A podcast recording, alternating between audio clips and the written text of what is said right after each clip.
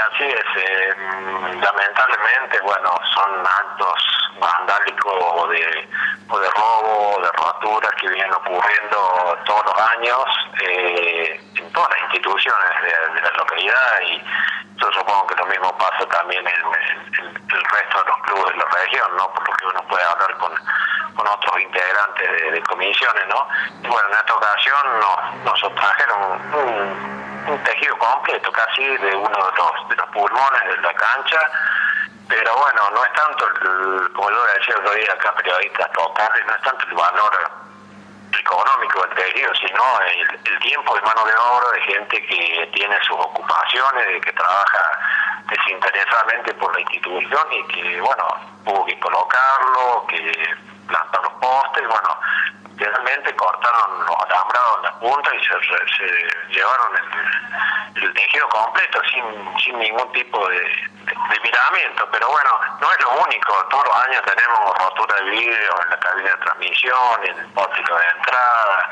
Eh, un, año también habíamos puesto un, juego de redes nueve en la cancha, una noche previa al partido, a la mañana siguiente amaneció también con, con un agujero, quemada, ¿viste? Entonces, es una cosa permanente, y no solo dolores, también a Teneo le pasa lo mismo, porque en estos días me ocurrió lo mismo en la cancha de los chicos, donde entraron en una cantina y que, hicieron algunos destrozos, más que todo, pero bueno, realmente uno ya, es como que nos estamos acostumbrando a esto y las denuncias policiales por ahí uno las ha hecho y ya en esta última oportunidad uno ya opta por directamente ni hacerla porque es... Eh, digamos, eh, no, no, no, no, hemos tenido nunca ningún tipo de, resultado satisfactorio en cuanto a eso, ¿no?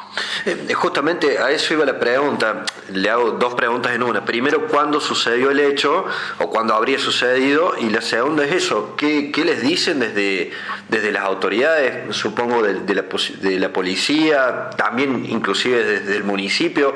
Eh, ¿qué, ¿Qué respuesta les otorgan? ¿Qué les, qué les dicen? Claro, mira, ocurrió el, fin de semana pasado, entre el viernes a la tarde y el sábado, porque están yendo los chicos de atletismo que han sido liberados, bueno, una de las actividades junto a los deportes motor que nosotros tenemos, entonces ya durante el fin de semana pasado comenzaron a organizarse. Nosotros tenemos eh, la parte de karting y la parte de motocross que están eh, liberados, entonces están haciendo un poco distintos protocolos, ya están empezando a entrenar eh, y bueno, y esta gente haciendo atletismo que lo hace, mm, digamos, hacen running en la pista de, atletismo propiamente dicho y también alrededor de cancha para tener una mayor, un, mayor espacio, un mayor distanciamiento. Entonces sabemos de gente que ha ido el viernes a la tarde a trotar a la orilla de la cancha, por fuera, ¿no? Obviamente, y estaba tejido y fueron el sábado otro grupo y ahí se dieron cuenta que ya estaba. Entonces sabemos el horario en el que en el que fue más o menos traje tejido. Y en cuanto a, la parte que me preguntabas vos de las denuncias, sí, la verdad que hemos hecho en otras oportunidades, cuando los daños han sido importantes, roturas de, de vidrios del pórtico, que son vidrios muy grandes y, realmente caros, y bueno, nunca tuvimos ninguna ninguna respuesta, no hubo nunca ninguna ninguna solución. Lo mismo le pasó a Teneo también, a diferentes robos que han tenido, ¿no? Así que la verdad que uno ya eh, está está acostumbrándose a, lamentablemente a esto, que todos los días ocurran o todos los años ocurran cosas como esta y no tener la solución eh, adecuada, ¿no? Así que bueno, estamos pensando de ahora más en, eh, a pesar que tenemos un predio demasiado grande, porque como te decía recién, con la pista de, de karting y la de moto, la cancha de rugby, fútbol y, y atletismo, un predio de 20 hectáreas, entonces rodear de cámara un predio de ese tamaño es eh, bastante complicado y muy caro, digamos, para este momento. que las arcas del club están bastante complicadas porque los, los socios, algunos no, no, no están pagando, y las actividades no se llevan a cabo ninguna o muy poquitas arrancando, entonces realmente da una, una impotencia, una bronca bastante, bastante grande, ¿no? Pero bueno, eh, quienes trabajamos en las comisiones del pueblo estamos acostumbrados porque también ocurre en las escuelas, ocurre en, los, en las otras instituciones, también ocurren de, cosas. Así que bueno, lamentablemente eh, tenemos más malas noticias que buenas este año. Pero bueno, gracias. Está bien, Diego. Eh, te hago una última pregunta eh, vinculada más a, lo institucional. Un poco diste un panorama eh, recién. ¿Cómo la han llevado con esto de la cuarentena? Vi por, por medios locales de ayer General Cabrera que han logrado presentar la planilla para, para la ayuda a los clubes. ¿Cómo están con ese tema?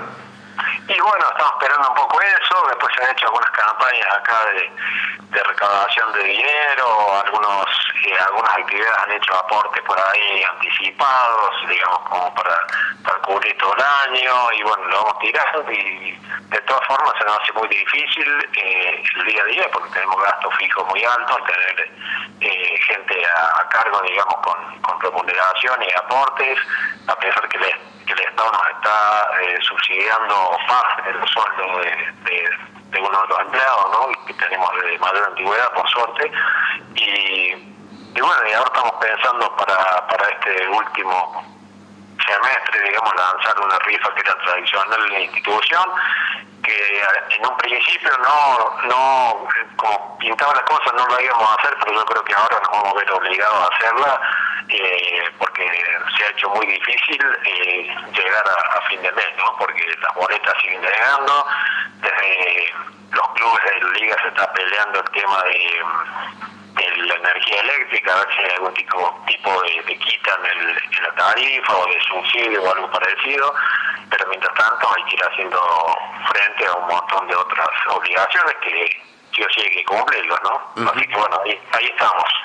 Bien, ahora sí, la última, nombraste la liga, no puedo dejar de preguntarte por el fútbol. Eh, hemos eh, escuchado a otros dirigentes que, bueno, que la situación evidentemente está complicada, eh, todos dicen que es imposible jugar sin público. ¿Vos cómo, cómo ves la situación? ¿Habrá chances de, de, hacer algo antes de fin de año? ¿En qué condiciones?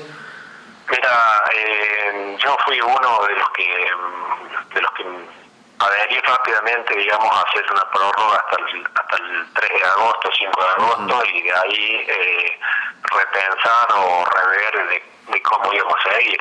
Todo dependerá, obviamente, de cómo de cómo sigue la actividad. Eh, con el discurso de Tapia, medio como que nos dejó tapialado, digamos, y nos dejó tapado eh, sin mucha chance, porque lo que él planteó prácticamente a ser imposible que de acá a un par de meses se cumpla. Eh, así que veremos en agosto qué pasa, la esperanza es lo último que uno, que uno pierde y ojalá podamos eh, iniciar a partir de agosto la vuelta, los entrenamientos. Yo creo que todos los, jugadores, todos los dirigentes, todos estamos desesperados con ganas de que, de que arranque todo, pero lamentablemente eh, se ve un panorama bastante complicado dejar que nosotros estamos en zonas, hasta hoy, zonas blancas, pero eh, yo adhiero a lo que dijo Gallardo en, en, su totalidad, ¿no? No puede ser que hoy, eh, justamente estuve en Río Cuarto, y bueno, en una vereda de Río Cuarto, en una casa de comercio, había mínimo paradas 100 personas haciendo una cola, sin respetar eh, digamos, la, la distancia y demás, y no puede ser que no vayan a una cancha 10 jugadores con un protocolo, entrenar 5 en cada campo, correr con el preparador físico para en la cancha. Yo creo que esto es factible, al menos eso, de que estén en actividad y bueno, no se ha liberado o no se ha eh, puesto en vigencia todavía la, la, la práctica de, de los de fútbol, ¿no? Cosa que para, para los clubes es esencial porque digamos es el capital, en el caso nuestro que somos un club que estamos en la B que bueno son todos chicos locales, eh, se mueren todos de ganas de jugar y lo mismo le pasa a todos. Y ni hablar a los que todavía tienen algún alguna remuneración como son algunos clubes de la de la A, no obviamente. Así que bueno esperando eh, que todo esto pase lo más rápido posible y que se pueda reiniciar. Ojalá sea, como te decía en un principio, eh, durante el mes de agosto y podamos, aunque sea, no sé, plantear algún campeonato que sea más corto, pero que se pueda llevar adelante la actividad y bueno, todo se, se normalice de poquito, ¿no?